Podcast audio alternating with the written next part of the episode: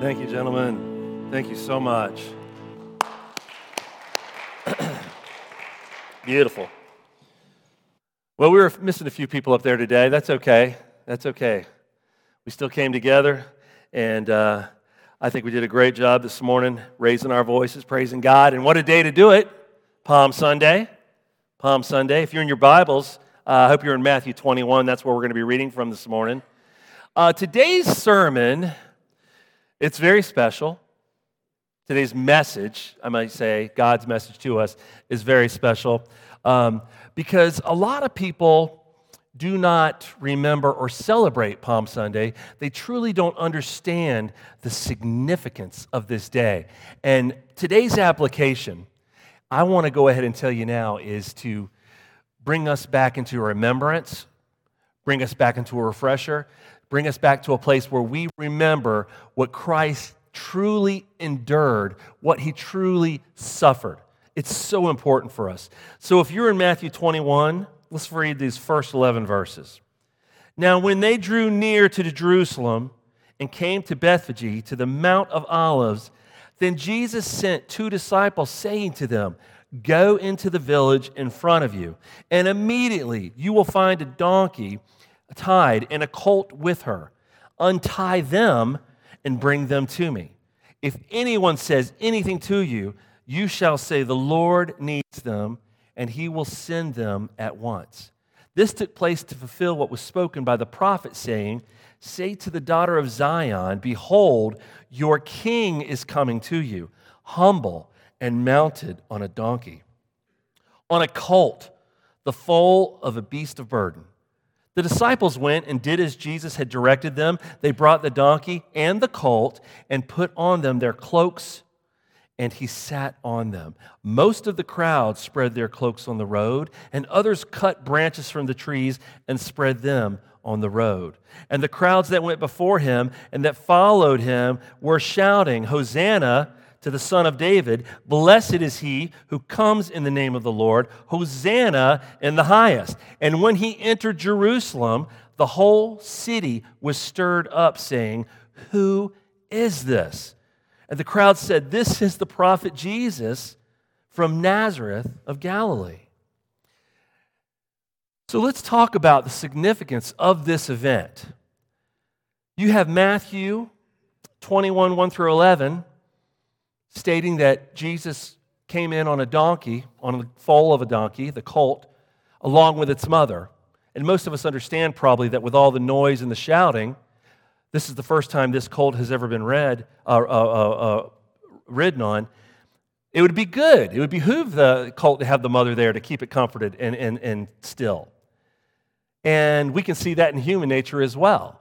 So I truly believe what Matthew's saying is that the mother came along with the colt and Jesus rode the colt. Because then we look at Mark, 1, uh, Mark 11, 1 through 11.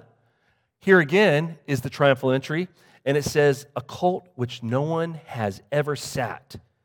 And then Luke 19, 28 through 40 says, A colt in which no one has ever sat. Again, this is the triumphal entry. And then we get John 12, 12 through 19, says, A young donkey. So, what I'm trying to get you to understand here is the reality of this entrance into Jerusalem. Jesus riding on this small colt, sitting on the cloaks that the disciples had put there, riding into Jerusalem on this uh, small colt. Each one of the Gospels presents this, and each one of the Gospels presents the triumphal entry. It's important for us to remember how Jesus is coming in to this royal city. So, putting all four gospel accounts together, it becomes very clear how important and significant this event is. Not only to the present, right? To those present at this who are actually witnessing, but to all Christians throughout history. So, today we still celebrate Palm Sunday to remember this important and momentous occasion. And that's what we are doing here today, Grace Fellowship. Well, I mentioned all four accounts. What I really enjoy about the four accounts is they all tell you the specifics of this entry how it came to be, who was there, what they were chanting. But each one also presents a different angle, if you will, a different idea of the picture. If you put all four, they go together, but each one gives you a different view of what happened in these specifics. And Matthew says The crowds were stirred up. And the question in the crowds was, Who is this? See, Passover was quickly approaching, and there were many, many people traveling to Jerusalem to celebrate the Passover. Uh, there were also those traveling with Jesus because he was a bit of a rock star. He had raised Lazarus from the dead very recently, and he still had a crowd from that that were following him. And then, of course, he was teaching here and there, and the crowd grew. Then he also had his disciples and others that followed him besides the disciples. So you have to see, as he approached this city, you can only imagine how large the, uh, the massive crowd must have been and continued to grow into this mass of people, raising their voices, yelling at the top of their lungs. And if you and I had just walked up, we would have done the same thing. I'm sure we would have said, Hey, who is this? Oh, that's that prophet, uh, Jesus. Uh, in fact, I think he just raised Lazarus from the dead. It's the craziest thing. He does miracles, he heals people, but this is the prophet. This is the one they were talking about, uh, is our Messiah. So you can see people come going, oh, oh, hey, you know who this is? I just found out. This is that guy, Jesus from Nazareth. And it goes on and on and on because the crowds were stirred up asking who this is.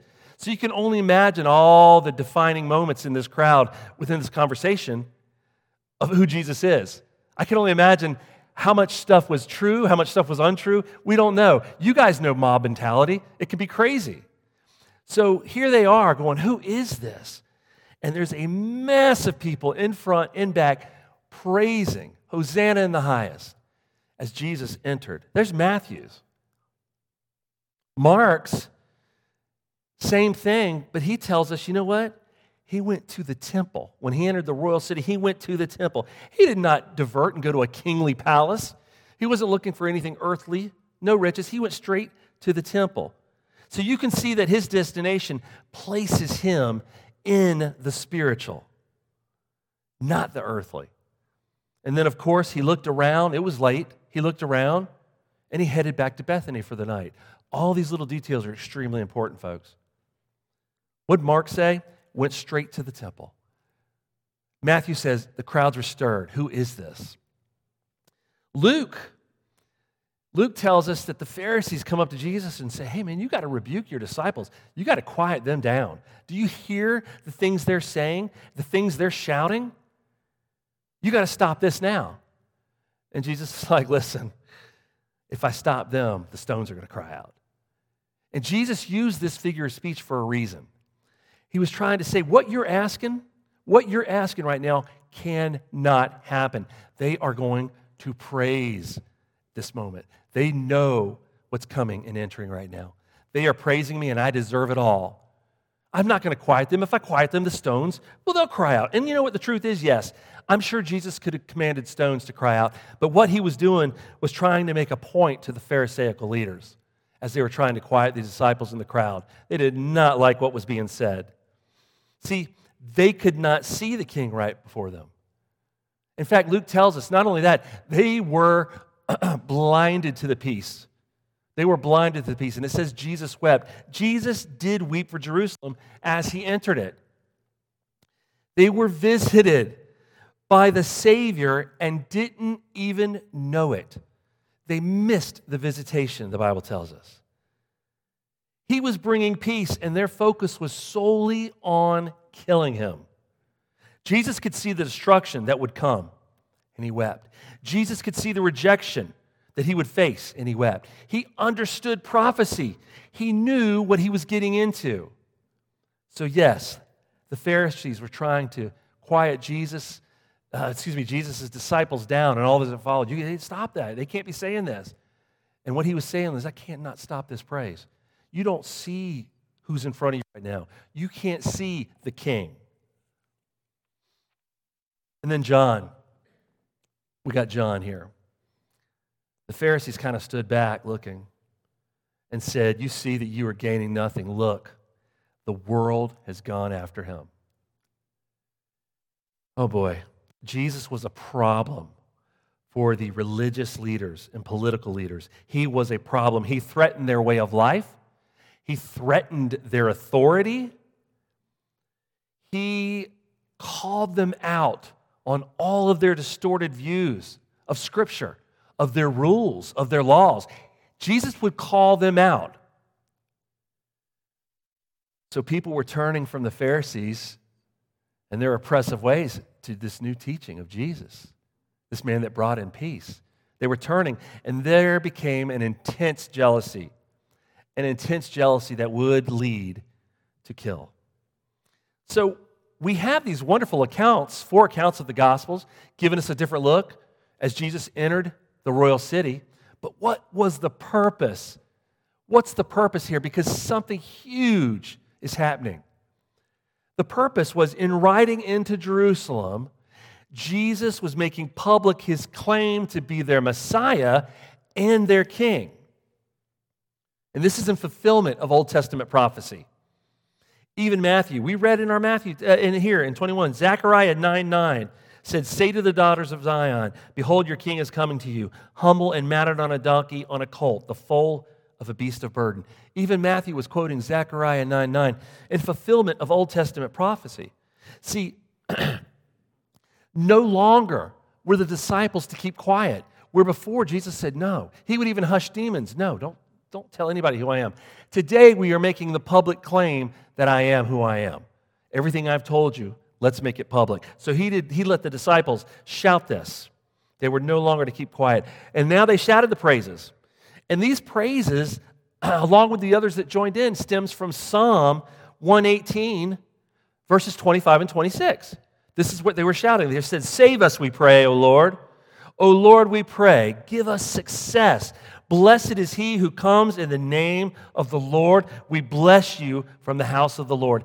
They were quoting Psalms as our king was entering the royal city.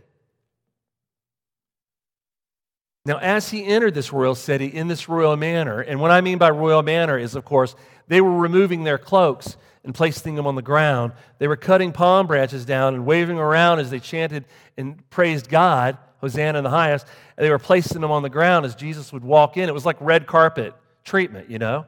It was like royal treatment. And he received it the worship and praise, and he deserved the worship and praise. He is openly declaring that he is the king and the Messiah that they have been waiting for. But let me just say, king with a question mark. King with a question mark. Because here's the unfortunate part.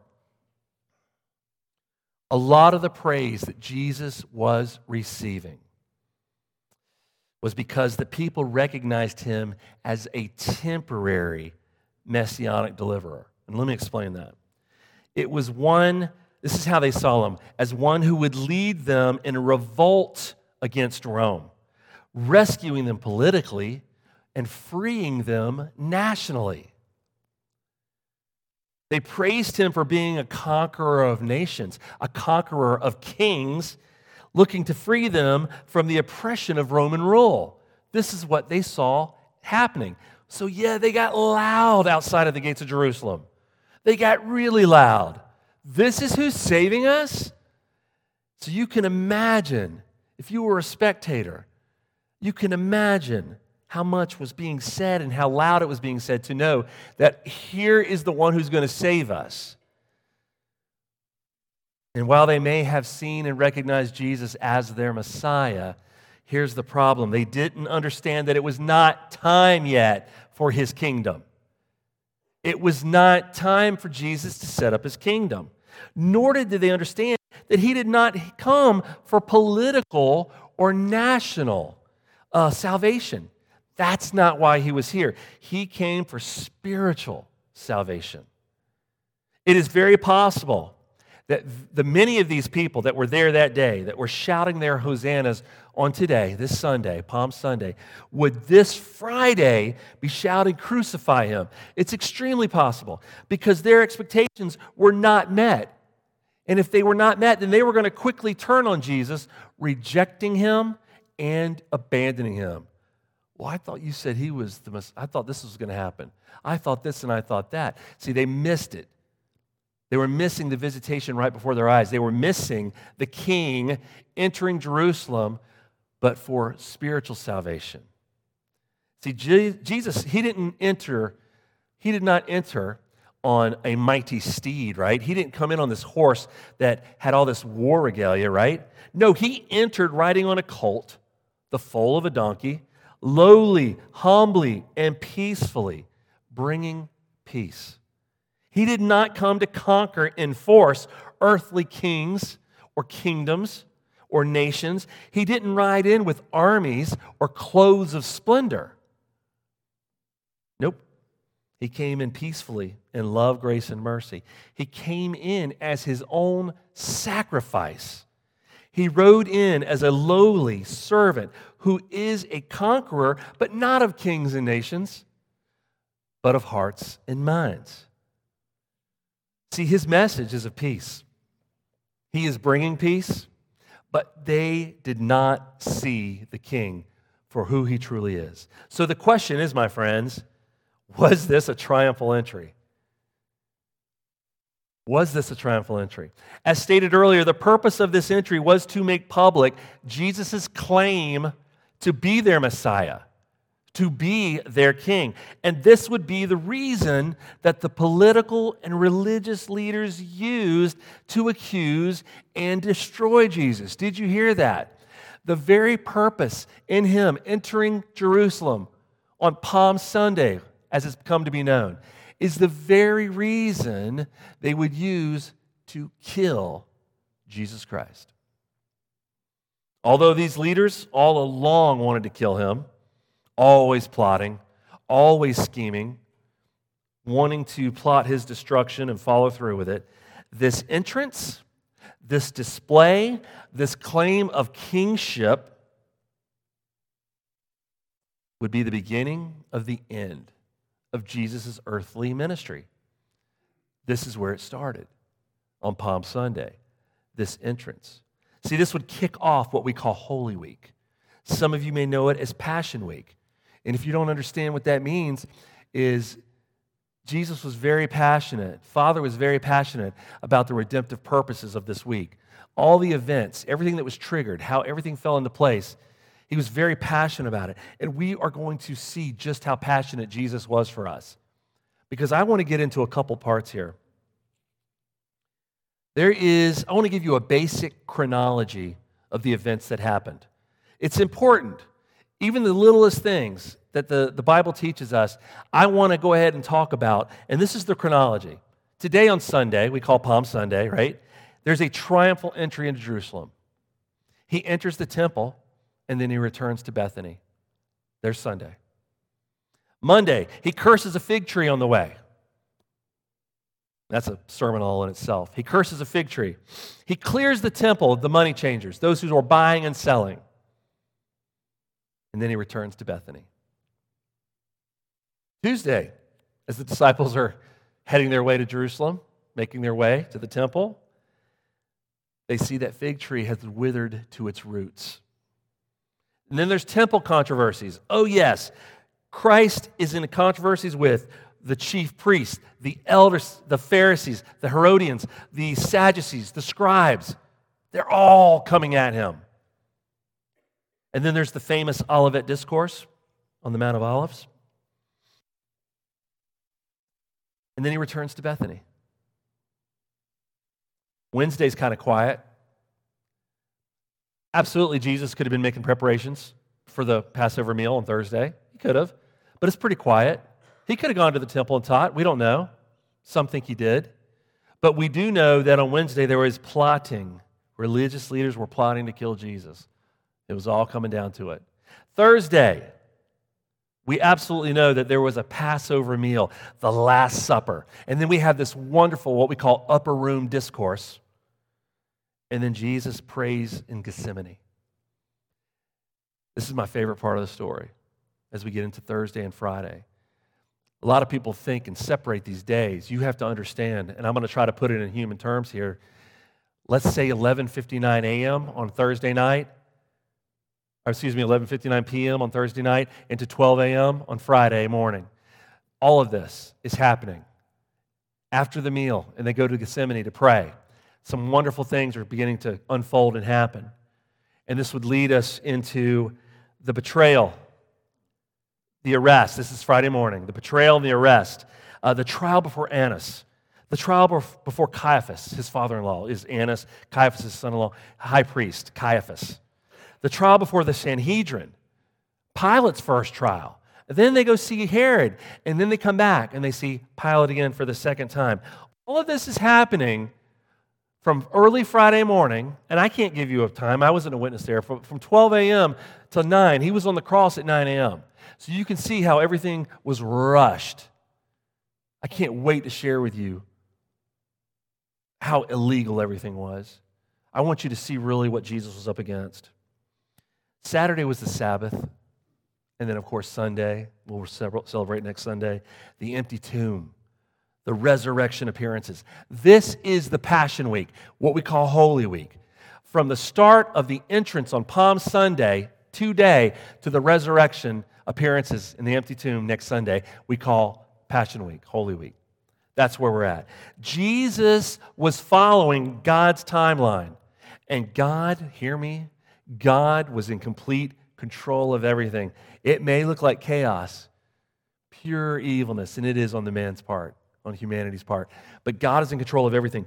God used the wickedness of these people in his redemptive plans and purposes. It wasn't the words crucify him that placed Jesus on the cross. It wasn't the words they yelled crucify him. What ultimately put God or us the, the, Lord, the Son of God, our Lord and Savior, what put him on the cross was you and I. It was our sin that put him on the cross, not the words crucify him. See, ever since Adam and Eve disobeyed in the garden, ever since, there's been a promise to send a Savior. And this goes back to Genesis 3:15. A Savior, one that would crush the reign of sin and death. And now we're starting to see the bigger picture here.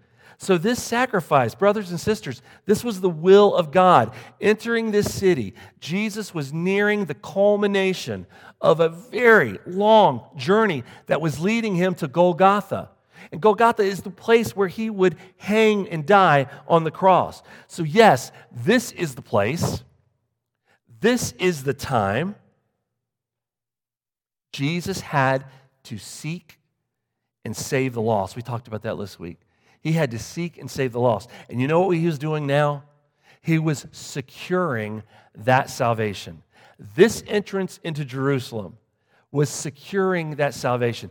Those that were praising his name and those that were plotting to kill him six days later, it was all under God's control because it was securing salvation. So I want to talk about two things Garden of Gethsemane, uh, Gethsemane, and I want to talk about the trials. In the Garden of Gethsemane, Jesus prayed three times, face down. He was sorrowful, people. He was troubled. He was concerned. He said this If possible, let this cup pass from me. If this cannot pass unless I drink it, Remove this cup from me.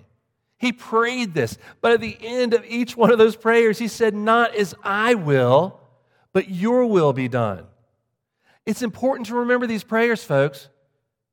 We're talking about sorrowful. He's in anguish, he's in agony, praying to the Father.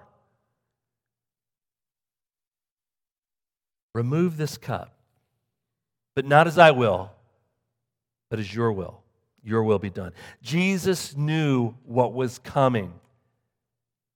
He knew the pain, he knew the agony, he knew the betrayal, he understood the hatred that was coming, but even more the separation from God as he had to take on sin, all of world sin upon himself. That separation.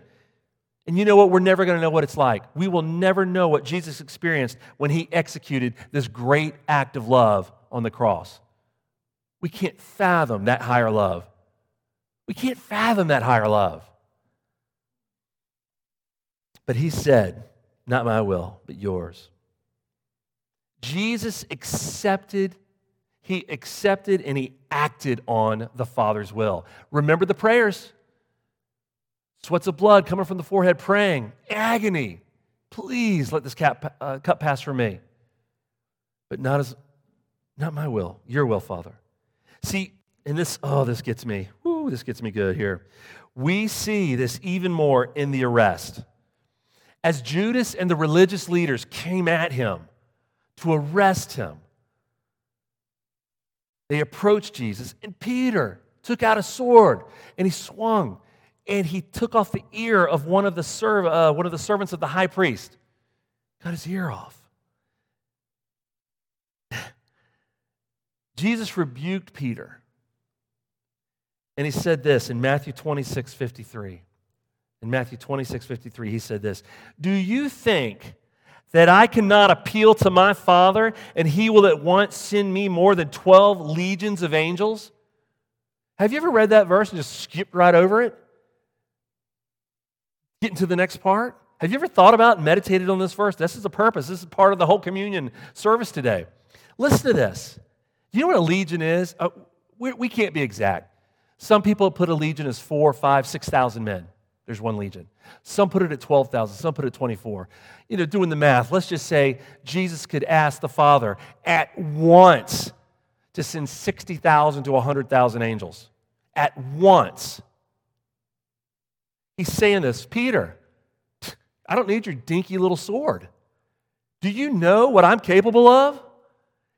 The truth is, and this, this gets me, the truth is, he only needed one angel. Do you guys get that? One angel would have done the job. It's overkill, right? But what he's saying is, Peter, I'm good, man. If I wanted out of this, I could get out of this. 100,000 angels, boom. Think of the prayers. Do you see how Jesus committed to this? He actually committed to this. So he healed the ear and says, Do what you're going to do. I'm blown away by this. And look at this, look at this. In, in, in, Matthew, after that, after he talks about the legions of angels that he could call, because he's saying, listen, uh uh-uh, uh, I'm committed to this. We're going through with this. If I wanted out, I could get out. And then, and then he says here, um, in Matthew 26 54, he says, But how then should the scriptures be fulfilled? That it must be so. See, there was a plan all along. And here he is.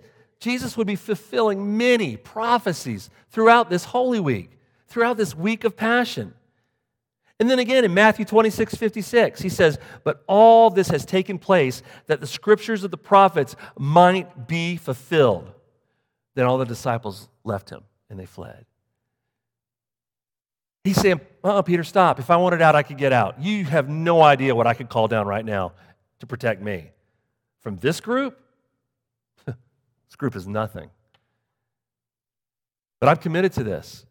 And besides that, Peter, you know the scriptures. I've been telling you all along. The disciples didn't get it, guys. They did not get it.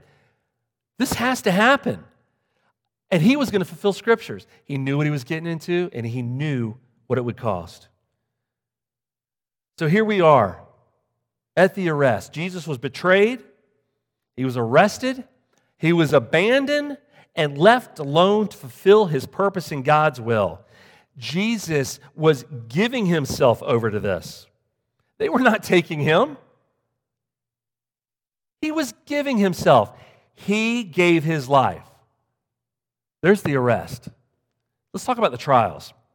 Again, Annas, Caiaphas, the Sanhedrin, Pilate, Herod. Let's talk about the trials for a second.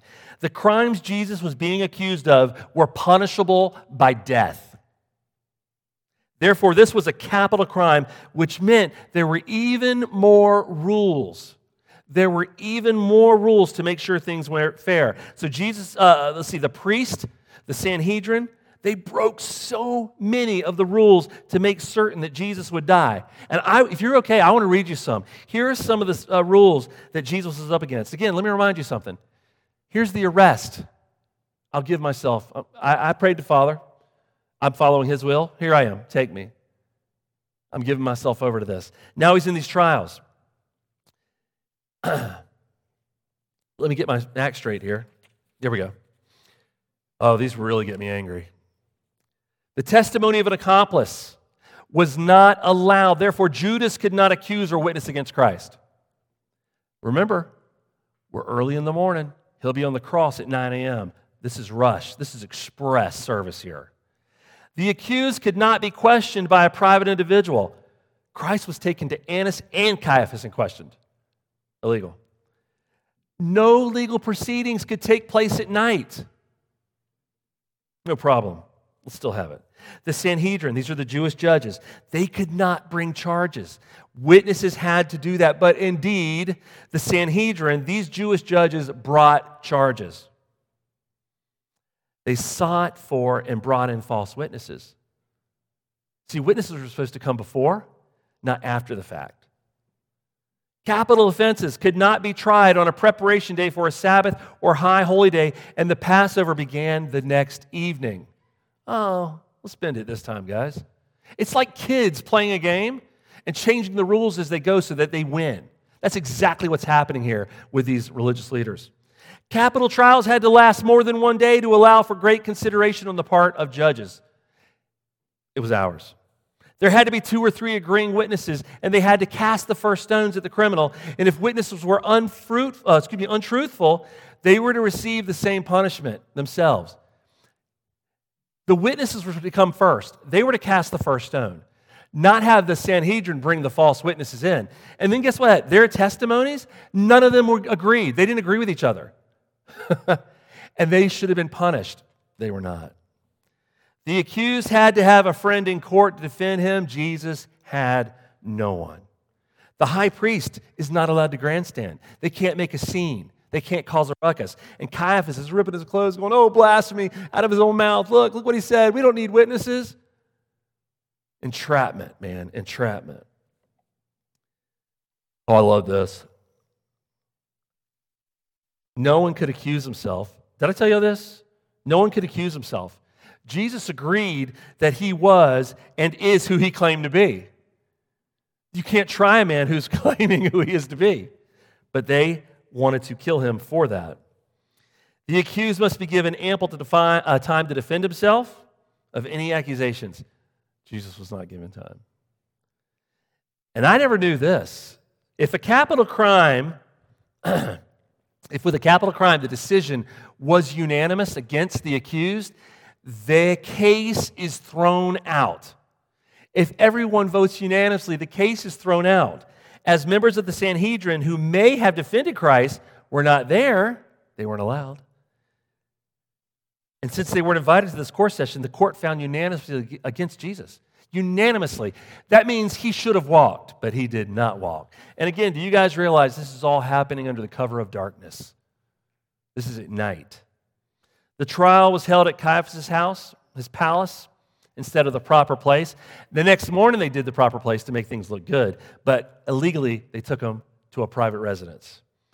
Any sort of bribery disqualifies a member of the court. And the court, what they do? They bribed Judas to turn on Christ. And I'm going to end with this last one here. The judges are not allowed to assault the accused. Let's talk about assault. Real quick, I read all those for a purpose. Do you guys get it? Jesus had no way out of this. They were going to kill him right then and there. He was dead. You guys get where I'm coming from? They would do anything they could to bend the rules to make it fair on their end, not on his, and they were going to murder this man. Absolutely. He didn't stand a chance as far as the human side. They were going to convict and sentence him. See, they did not see the king. And we're about to have communion. I want to ask you, do you see the king? Can you see the king in this? Because here's the deal they did not see the king when he entered this Palm Sunday. They did not see the king when he taught and healed and raised Lazarus from the dead. They didn't see the king when they arrested him. Even when he healed the servant's ear, they didn't see him. When they spit on him repeatedly, when they blindfolded him, striking him, punching him, and then saying, Prophesy, tell us who hit you. They didn't see the king. When they ridiculed and they mocked him, when they brought false witnesses with false testimonies that didn't even agree, they did not see the king. They exchanged a murderer, a man named Barabbas. They exchanged a murderer for him. They clothed him in a royal robe with a crown of thorns, striking him. But they didn't see the king. They tore the flesh from his back as they flogged him, as he was scourged. They tore the flesh from his back. They punched and kicked and beat him repeatedly. They cast lots for his clothes.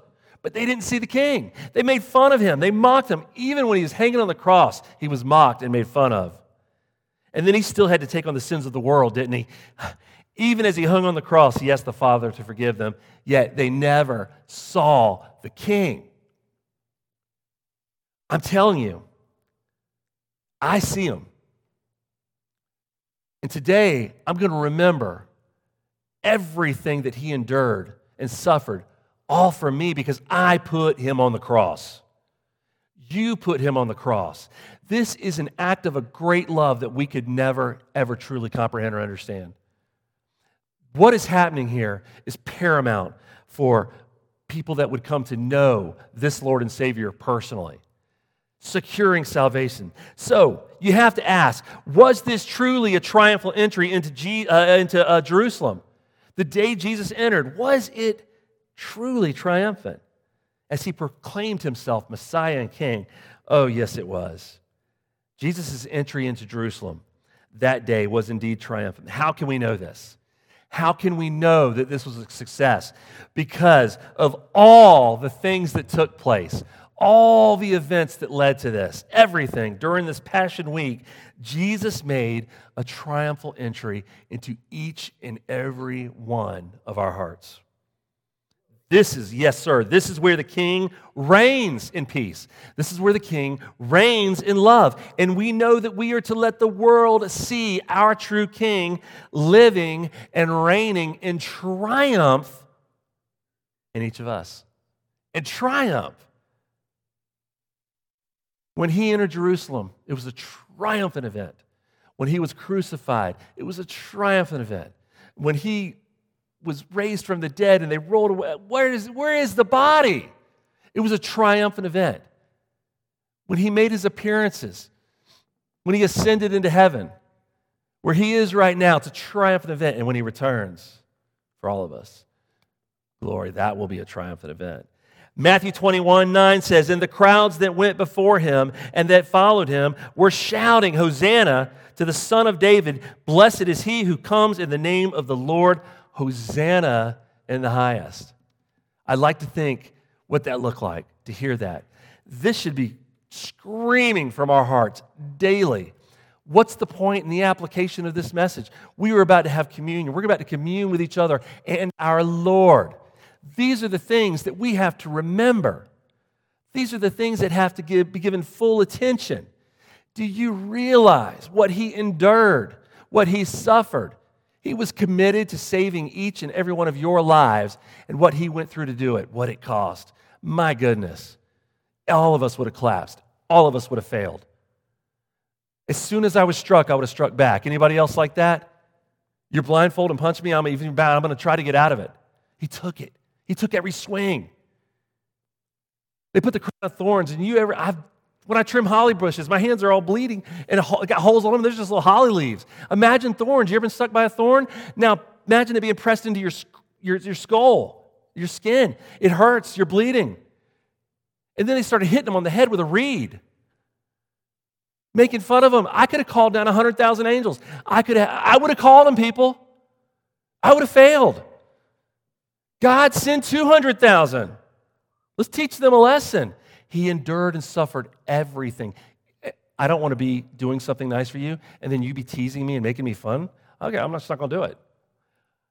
He's hanging on the cross while they're still mocking, and he says, They don't know what they're doing. Forgive them. We got to remember these things as we come together and commune with our Lord and Savior. Hosanna in the highest. Let's pray. Heavenly Father, we are so grateful to you. We are so grateful, Father, for everything you had to endure everything that you suffered, all because you chose us. Father, we are a blessed people to know that you would endure the pain and the agony. You knew what was coming. You were praying, Father, if there's a way, if it can take this cup from me. But then you committed to it. Father, you were in full commitment to just loving us so much that you allowed yourself to be taken. You gave your life. Father, we have to remember just who you are. We have to remember not only what you've done, but who you are that's done these wonderful things for us. Lord, my prayer this week into Easter Sunday, Father, I pray that we're able to reflect on your life. I pray that we're able to reflect on all the things that you did, Father, when you entered Jerusalem that Palm Sunday. And from that point on, reflect on all the things you did, all the experiences you encountered that brought you to be placed on a cross for us. Let us reflect on you. Let us love on you, Father. We pray right now as we commune with you that your Spirit is just guiding and leading us into that, Father. Connect us. Please just connect us. Lord, we thank you for this wonderful day. We thank you for this wonderful, wonderful time. And we pray all this in Jesus' name. Amen.